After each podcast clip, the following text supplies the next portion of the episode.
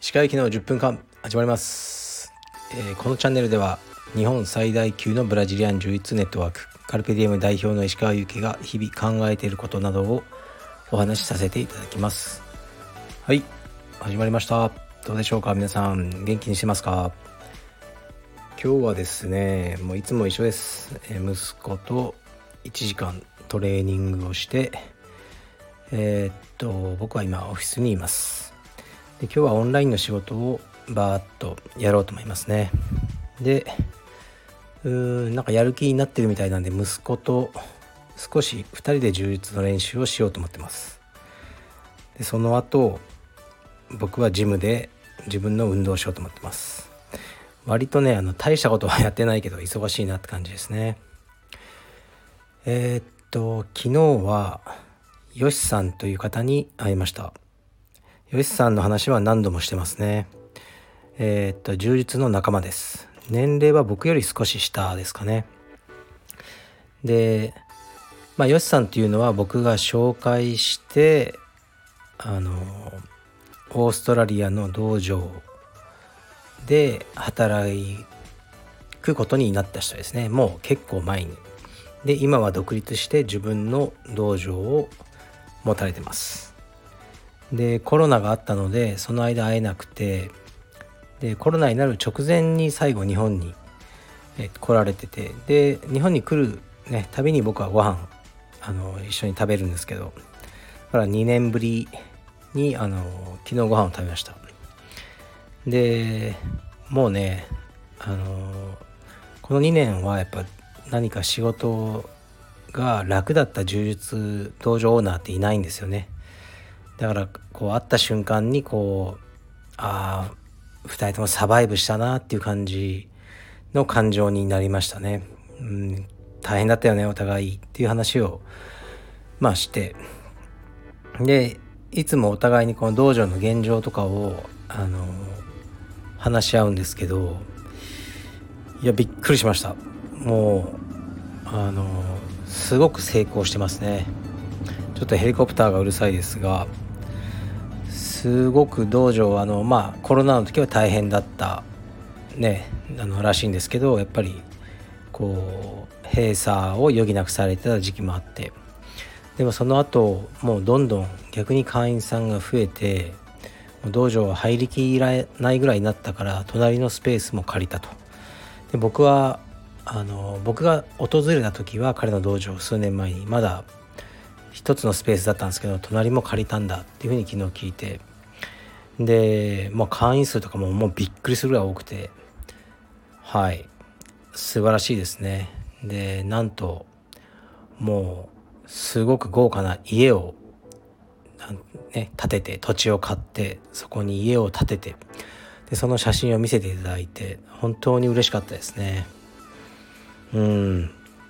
でもすごいと思います。でよしさんはいつもいやこれ本当に石川さんのおかげで石川さんが紹介してくれたからって言ってくださるんですけど全くそうは僕は思わないですね。同じ仕事っていうかをまあ紹介したとしてじゃあみんなが今のよしさんみたいな成功を収められるかというと絶対にそうじゃないのでまあきっかけはね僕だったかもしれないですけどいや本当に彼の努力の賜物ですね。うん彼の成功というのは本当に100%かけねなしに嬉しいですね、まあ、僕もねあの、まあ、人を妬んだりはしないんですけど別にその人の成功が自分のことのように毎回嬉しいわけでもないんですけどよしさんの成功は本当に嬉しいです。でこれまでもいろいろ聞いてたんでまあ普通の人だったらもう諦めてあのくじけちゃうようなことを何度も経験してるんですよねその度に強くなって乗り越えてでも信念を曲げないであの道場を守り抜いてそして大きくしてきたよしはすごいです本当に充実家としてあのそしてあの充実道場の経営者として尊敬できる人です。はい。というわけで来週も一回あのランチをしようっていうことになってますね。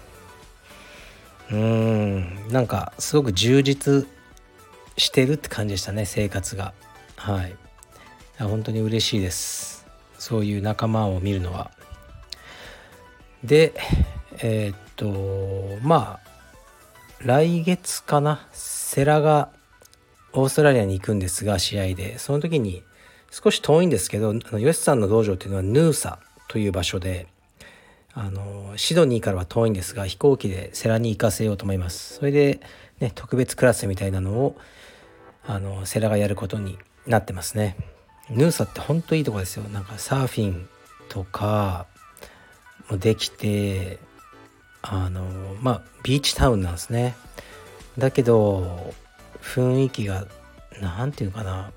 こう鎌倉とか湘南とかよりももっとリラックスしてるような。だからすごいのはやっぱりオーストラリアって僕何度か言ってますよね。道場をこれから海外でやりたいっていう人はオーストラリアがベストだ。で僕が言ってるのは家賃とそこのフィットネスカルチャーのバランスなんですよね。例えばですよそのヨシさんが大きな家を建ててたんですけど僕も同じぐらいの家を例えば千葉の田舎だったら建てられると思います。僕の財力で。千葉だったら。でも東京は無理です。東京であんなんぶっ立てたらもう数億円ですね。でじゃあ千葉で建てればいいじゃないかなるとでも千葉で道場を僕がやったとしたらその千葉の外れでやったとしたらすごく収入は下がりますね。だからこうそのバランスが取れてるんですよオーストラリアっていう。あの地方で道場をやっても人がたくさん入会してくれる傾向がありますね。それはなぜかというとやっぱ人口あたりの、まあ、若い人が多いっていうのもあるしフィットネスにかけるあの思いが違うと思いますね。だからその政治あのちゃんと統計を取ったわけじゃないですけど100人ね日本人がいるとしてその中で充実をやりたいなと思う人の割合とオーストラリアのその割合ではもう全然違うと思います。とにかくフィットネスというかスポーツをまやるのが当たり前っていうのはま前提としてあってじゃあ何をやるという国だと思いますね。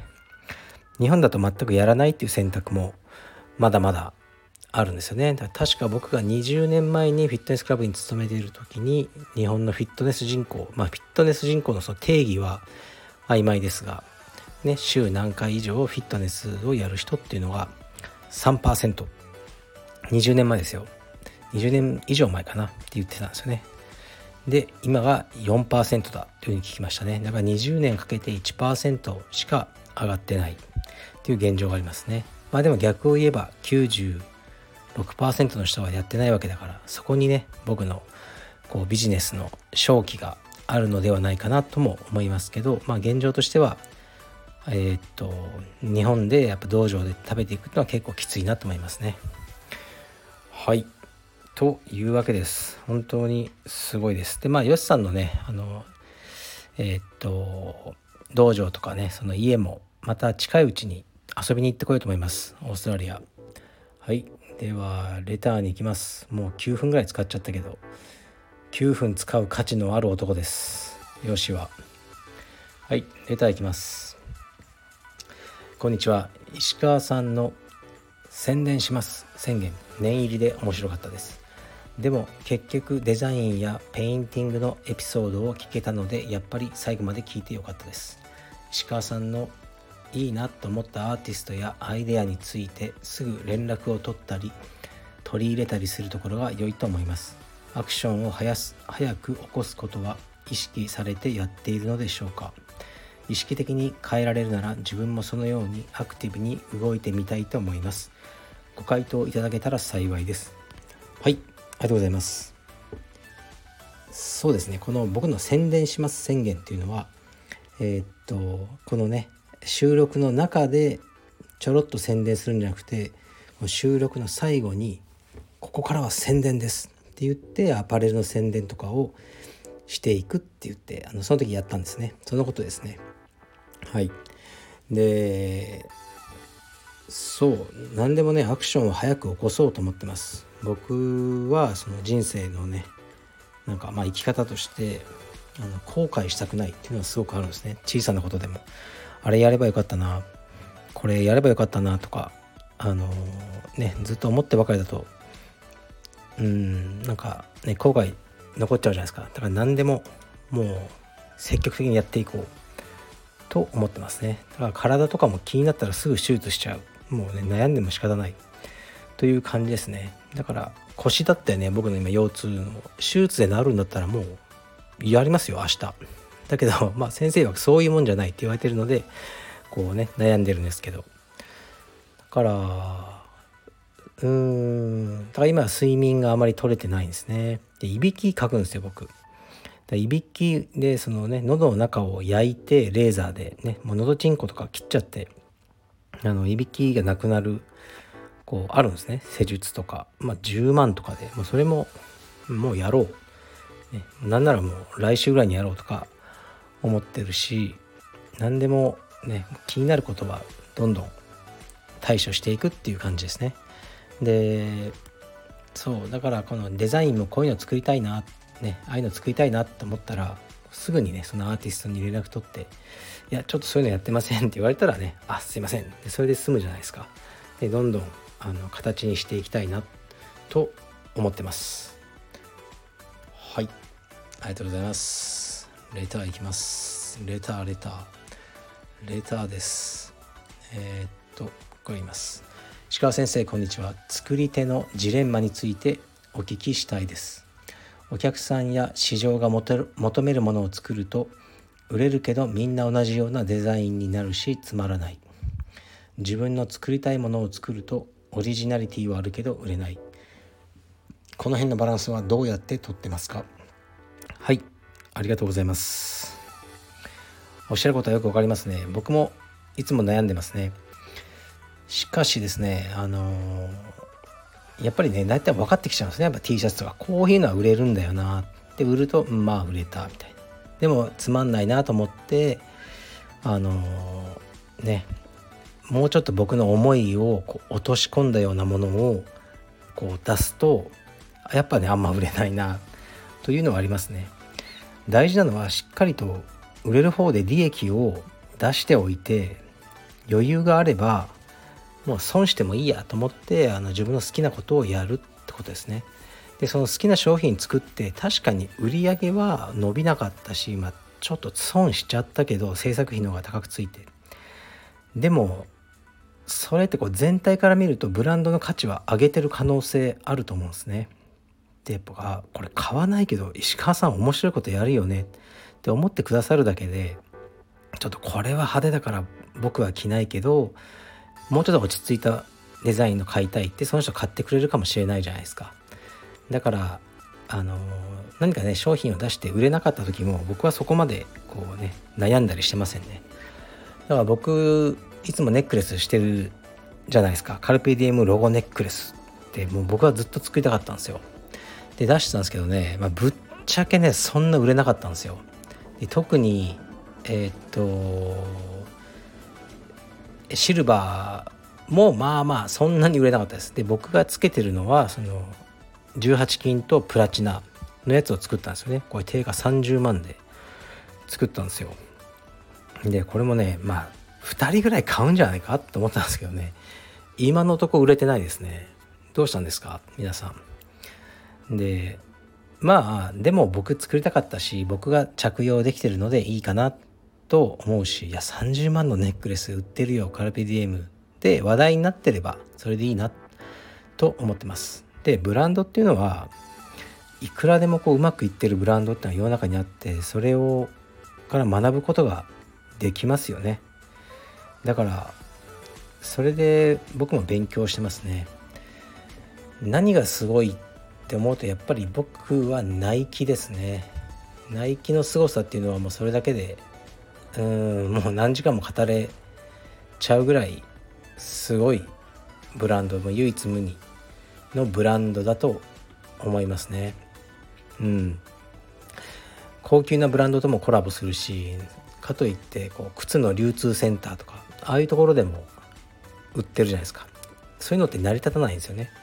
エルメスとか例えばプラダとか、ね、まああいうのは富裕層向けでやってそのあまり安い、ね、モールとかでこう、ね、セールしちゃうともう高い方が売れなくなるんですね。